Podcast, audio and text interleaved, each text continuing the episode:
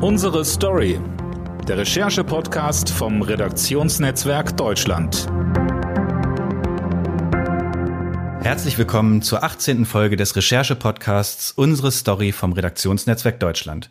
Mein Name ist Dirk Schmaler und ich möchte heute gleich mit zwei meiner Kollegen sprechen. Zum einen mit dem RND-Parlamentsberichterstatter Andreas Niesmann und zum anderen mit RND-Reporter Felix Husmann.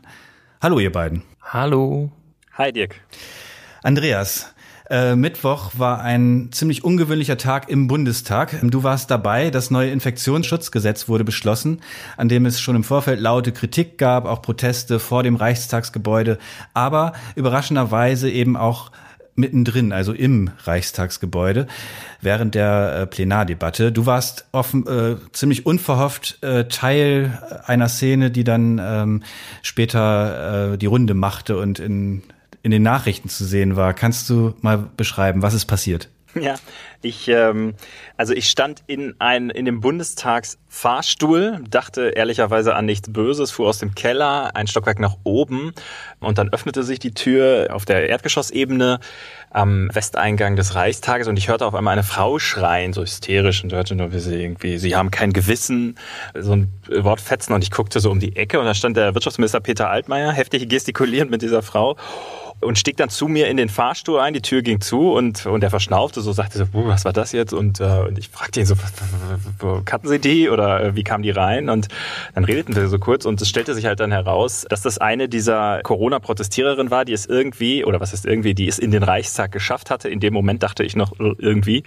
Ja, und ich bin dann zufällig halt in diese Szene da reingelaufen, wenn man so will. Und es wurde gefilmt und abends war es da wirklich in allen Fernsehnachrichten. Also alle haben sich gemeldet. Es wurde mit dem Handy äh, gefilmt und genau, und es war eben eine der Szenen, wo, wo man merkte, da, da ist der Protest dann doch äh, mitten im Parlament. Wie, wie ist das? Auch als Journalist ist man ja gewohnt, mit dem Bundeswirtschaftsminister in einem Fahrstuhl zu fahren vielleicht, aber ist, man ist vielleicht doch nicht so gewohnt, dass äh, man plötzlich überall selbst zu sehen ist, sondern ja eher hinter der Kamera sich befindet oder mit dem Blog in der Hand. Was, was, was, wie war das für dich? Also wobei wir es auch gewohnt sind eigentlich, dass wir auch bei Pressekonferenzen oder Interviews fotografiert, gefilmt werden und so. Also so gesehen. Das Besondere an dieser Situation war, glaube ich, eigentlich das Vor, also das Vorspiel, also das, was, was in diesem Video passiert, dass diese Frau im Parlament den Wirtschaftsminister so angeht und so attackiert.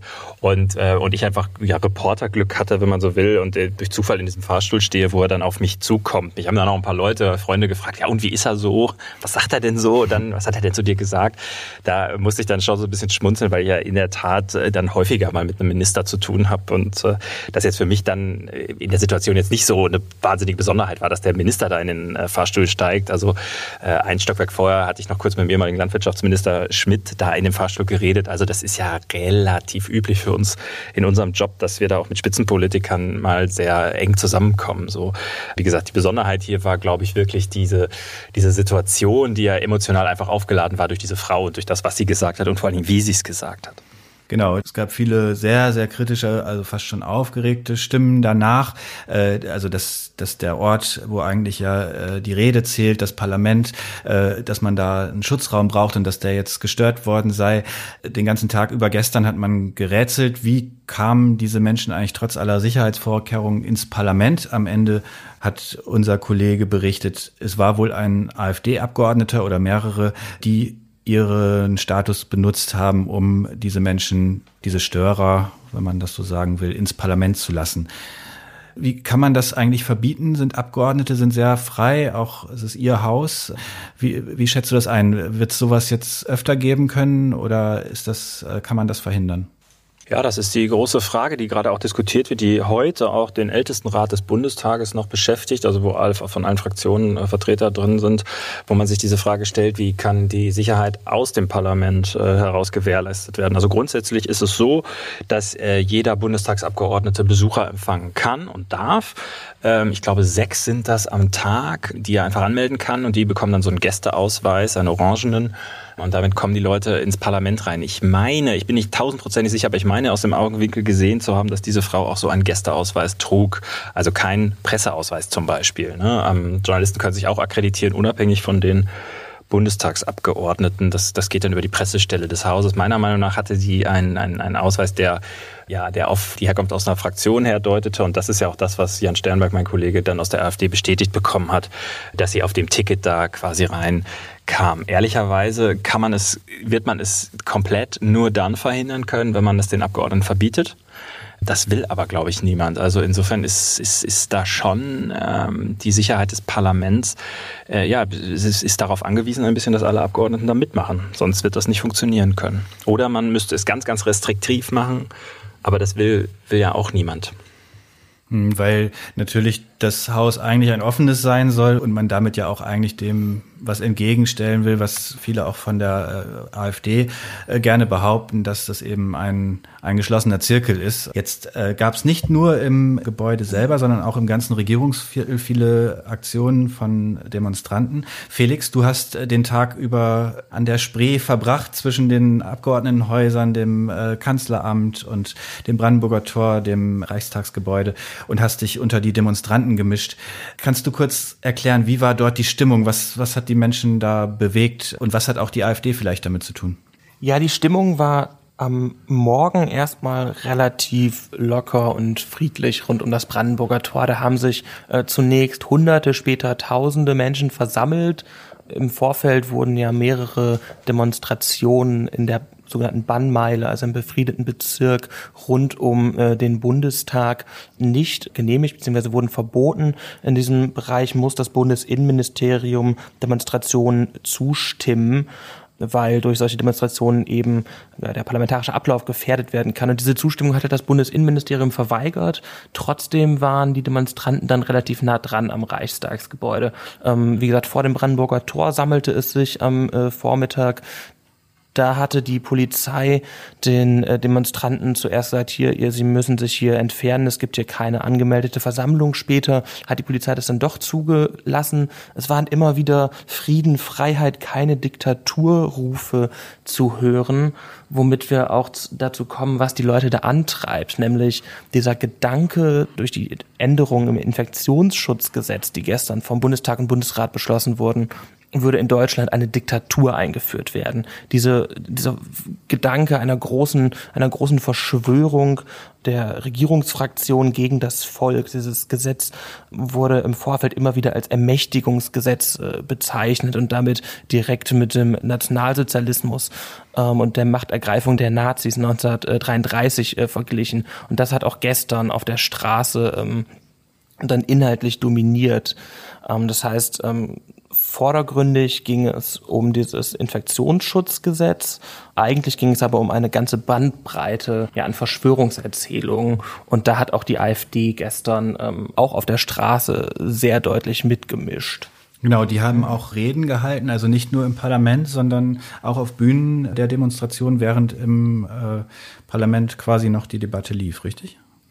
Ja, schon etwas davor, ungefähr zwei Stunden bevor die Debatte im Parlament losging, stand der AfD-Bundestagsabgeordnete Hans-Jürgen Müller aus Bayern auf einem Klavier, auf einem Konzertflügel, auf dem zuvor innerhalb der Kundgebung Musik gespielt wurde, ähm, hielt ein Megafon in der Hand und begann gegen seine Parlamentskollegen zu hetzen, mehr oder weniger.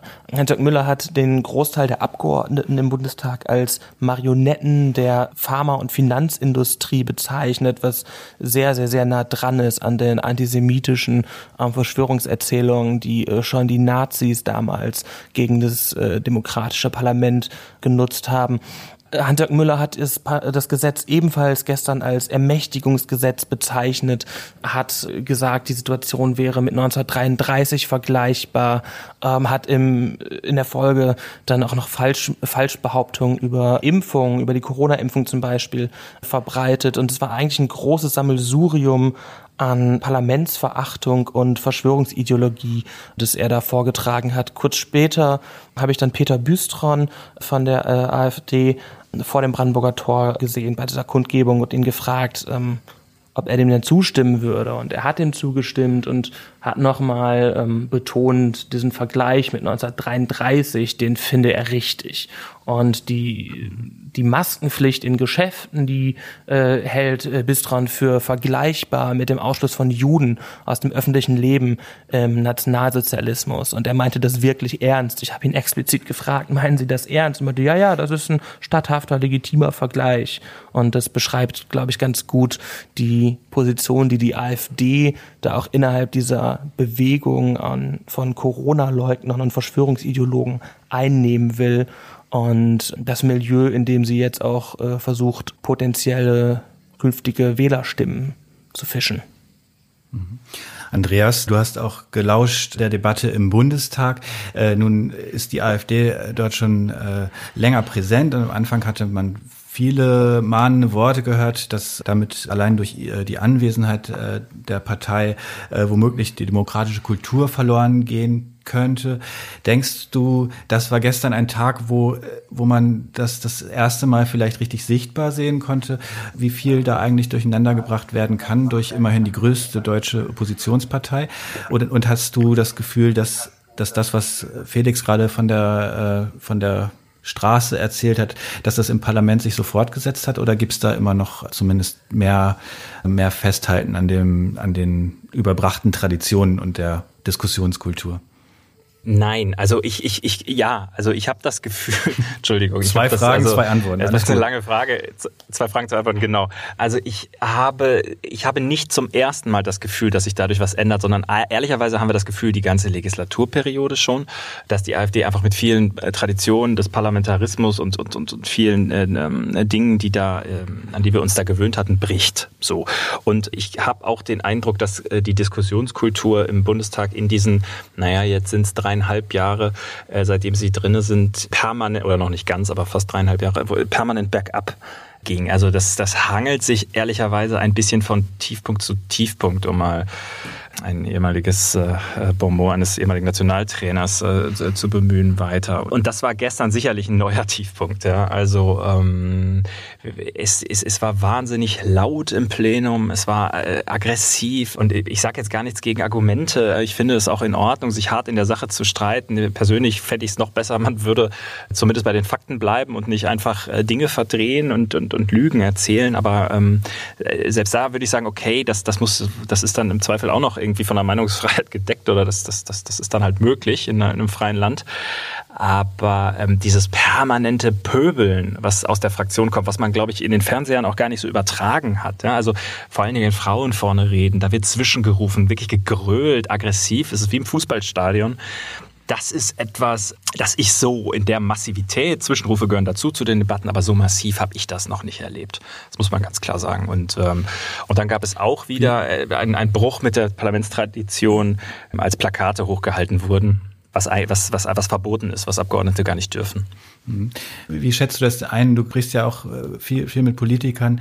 Man steht, so stelle ich es mir vor, vor dem, äh, vor der Frage, muss ich darauf eingehen, auf diese ganzen Vorwürfe, Anwürfe, auch ähm, Unflätigkeiten und machst damit natürlich auch noch öffentlicher oder beziehungsweise noch wichtiger oder versuche ich es äh, dem zu entgegnen und nutze auch meine Redezeit im Parlament, um dem, dem, äh, den Zuhörern auch zu Hause vom Fernseher zu sagen, ich sehe das hier anders und das ist kein Ermächtigungsgesetz.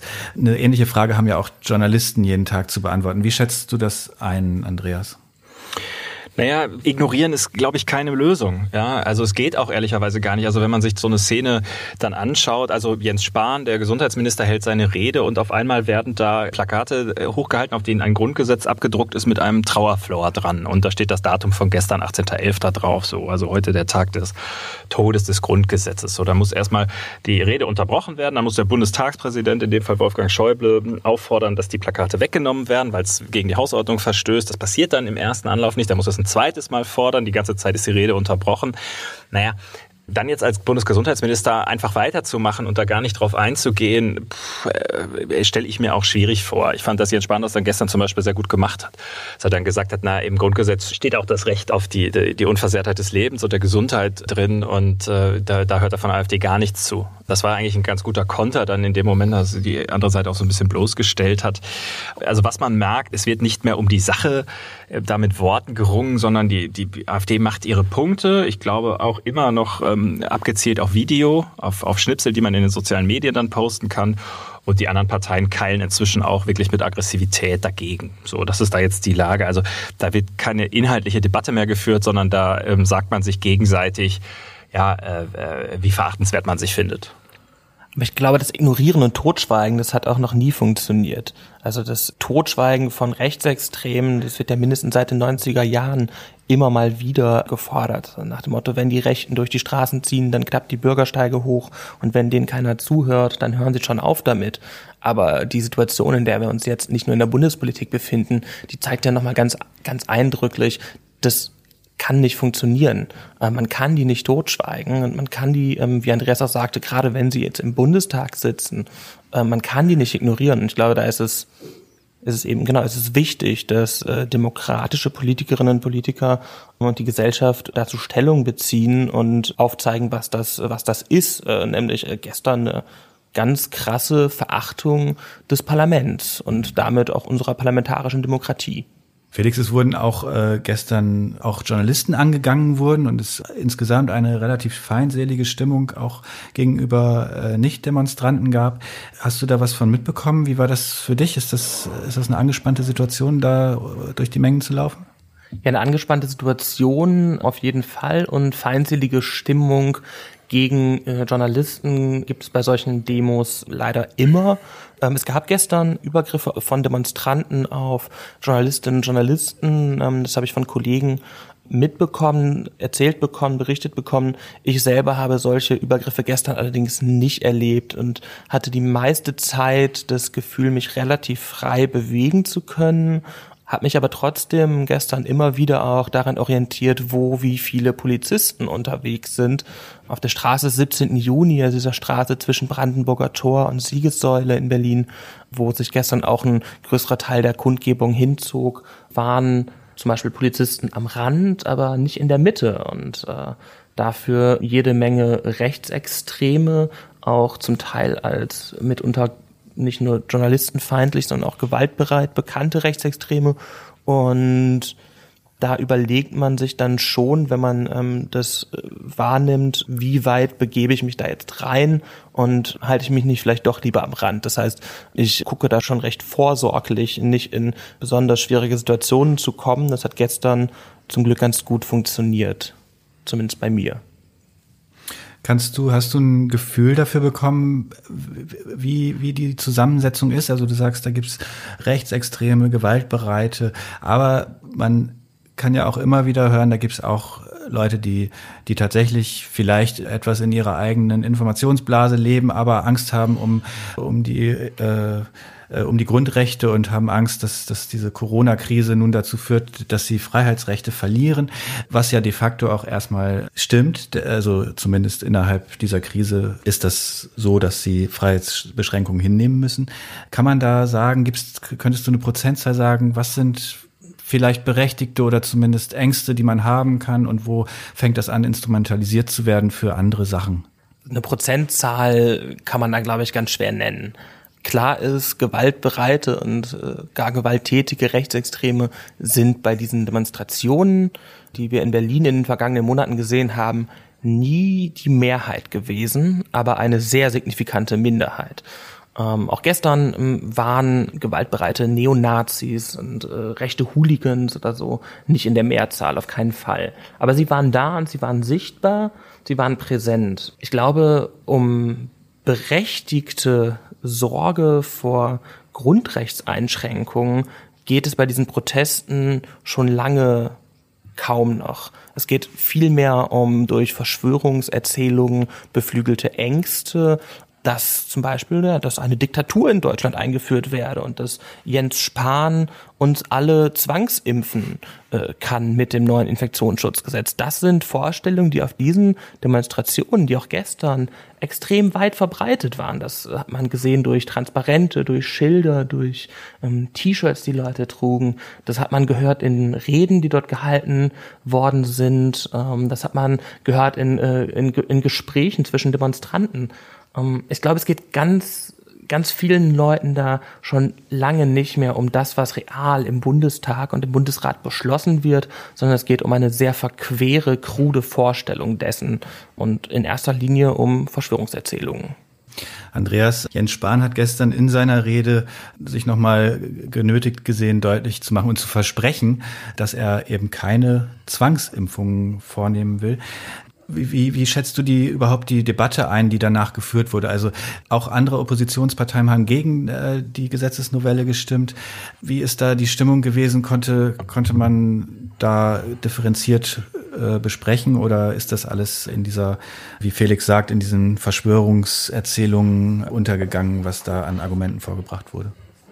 Ja, da ich will jetzt, wir wollen ja kein AfD-Bashing hier heute machen, aber äh, auch da muss man sagen, ne, also wenn die AfD-Leute reden, äh, dann wird da nicht mehr differenziert. So, also und äh, Alexander Gauland zum Beispiel hat gestern, ähm, er hat von einer indirekten Zwangsimpfung gesprochen. Also dadurch, dass, dass, dass man dann irgendwann, wenn man nicht geimpft werde, gar nichts mehr machen dürfe oder äh, dann die Freiheitsrechte beschnitten würden. Auch das ist ja äh, eigentlich sehr unwahrscheinlich, dass das so sein wird, weil äh, es geht ja um eine, den Aufbau einer Herdenimmunität Immunität der Gesellschaft und wenn die erreicht ist, ich weiß nicht, wie viel Prozent, das sind glaube ich so zwei Drittel oder so, da bin ich jetzt nicht der äh, fitteste Naturwissenschaftler, aber wenn diese Zahl der Durchimpfung erreicht ist, dann können sich alle wieder frei bewegen, weil dann ist die Pandemie vorbei. So einfach ist es ja. Und ähm, so funktioniert es bei Masern und so ja auch. Die kann, da kann sich auch nicht jeder gegen impfen, weil es gibt Leute, die vertragen es nicht oder haben Vorerkrankungen etc. Also da wird bei der AfD ganz bewusst mit diesem Wording gespielt und ne, Symptome einer Gesundheitsdiktatur hat er gesagt. Ne, der, der kommt dann ja immer noch raus. Also er kann dann ja sagen, naja, ich habe ja nur indirekte Impfpflicht gesagt, ich habe nur Symptome gesagt, aber im Kern werden die Begriffe ja alle verwendet und das auch ganz bewusst. So bei den anderen Parteien, gerade bei den Oppositionsparteien, fand ich schon, dass da sehr sauber differenziert worden ist. Ich fand, die haben das gestern auch sehr gut gemacht. Also vor allen Dingen ähm, Christian Lindner von der FDP und Jan Korte von den Linken die beide sehr deutlich gesagt haben, dass sie das Gesetz der Bundesregierung aus verschiedenen Gründen ablehnen zu unkonkret, zu wenig Parlamentsbeteiligung, zu schnell und gleichzeitig aber auch sehr, sehr deutlich gesagt haben, also was mir so im Kopf geblieben ist, so ein Satz von Jan Kort, den fand ich wirklich gut, der gesagt hat, das, äh, das, das Gesetz der GroKo ist wirklich schlecht, aber wir errichten hier keine Diktatur. So. Das finde ich, ähm, also das kann man eigentlich von der Opposition schon erwarten, dass sie das Maß an Differenziertheit da aufbringt an der Kritik. Und das schaffen wir Journalisten in, in, in unseren Leitartikeln und so ja auch. Also ähm, ich bin ja weit davon entfernt, jetzt zu sagen, dass die Corona-Politik der Bundesregierung ohne Fehler war. Also im Gegenteil, mir fallen in letzter Zeit immer mehr Fehler auf. Aber wie Felix schon sagte, das eine ist halt, dass man sagt, das ist schlecht gelaufen, hier wurde was schlecht vorbereitet, hier hat man vielleicht was verpennt, äh, hier hat man was falsch eingeschätzt, was sich im Nachhinein anders herausstellt. Das, äh, so, das ist ja das tägliche Geschäft.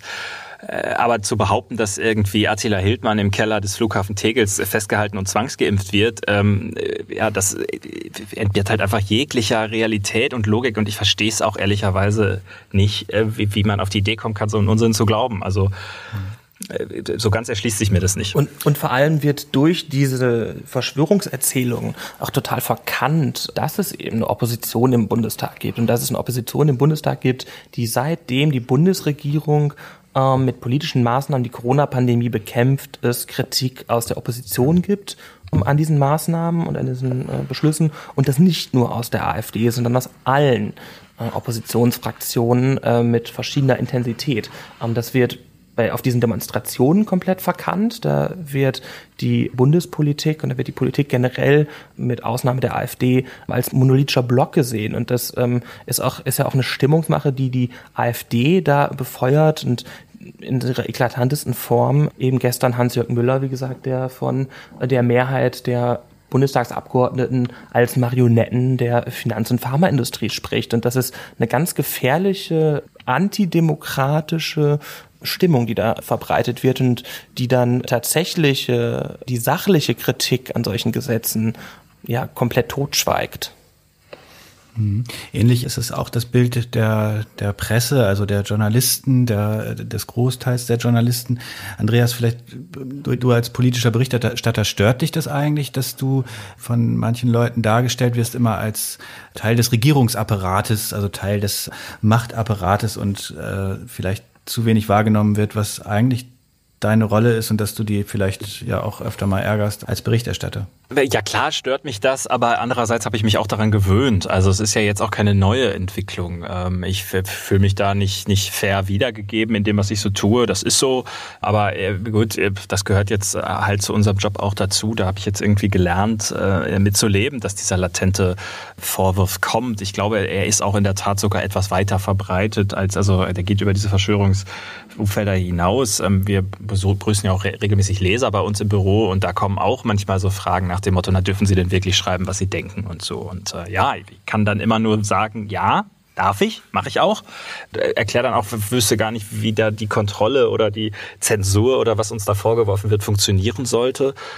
Einige glauben mir das dann und sind irgendwie sogar überrascht und andere sagen, ja, ja, das darfst du jetzt halt nicht sagen so. Also da muss ich mit leben. Das Einzige, was wir machen können, ist halt transparent sein, immer wieder aufklären und immer wieder erklären, wie wir arbeiten, warum wir so arbeiten und und uns natürlich auch ein Stück weit, das gehört sicherlich auch dazu, kritisch selbst zu hinterfragen, weil es natürlich eine Gefahr gibt, als Parlamentskorrespondent, wenn man sehr, sehr viel und sehr eng mit den Politikern redet, Informationen austauscht, dann ist natürlich, steigt natürlich die Wahrscheinlichkeit, dass man sich deren Sicht zu eigen macht oder dass man sehr viel Verständnis für die Politikseite entwickelt. Und da muss man auch aufpassen, dass, dass, dass, dass man schon versteht, dass es auch nochmal eine Welt da draußen gibt. Und ähm, äh, und ich denke, daher kommt sicherlich der Vorwurf ein Stück weit, dass man sagt, ihr steckt ja alle unter einer Decke. Ihr hängt abends auf den gleichen Empfängen ab. Die, die, das stimmt, ja, das tun wir, wir hängen auf den gleichen Empfängen ab. Aber die Wahrheit ist, äh, wir gehen da unter anderen Vorzeichen hin. Also äh, ich habe kein politisches Interesse, was ich verfolge. Null. Mir geht's immer nur um die Geschichten. Und ähm, ja, das versuchen wir den Lesern zu erklären und bei denen kommen wir meistens noch durch. Wenn bei den Verschwörungsideologen, ja, da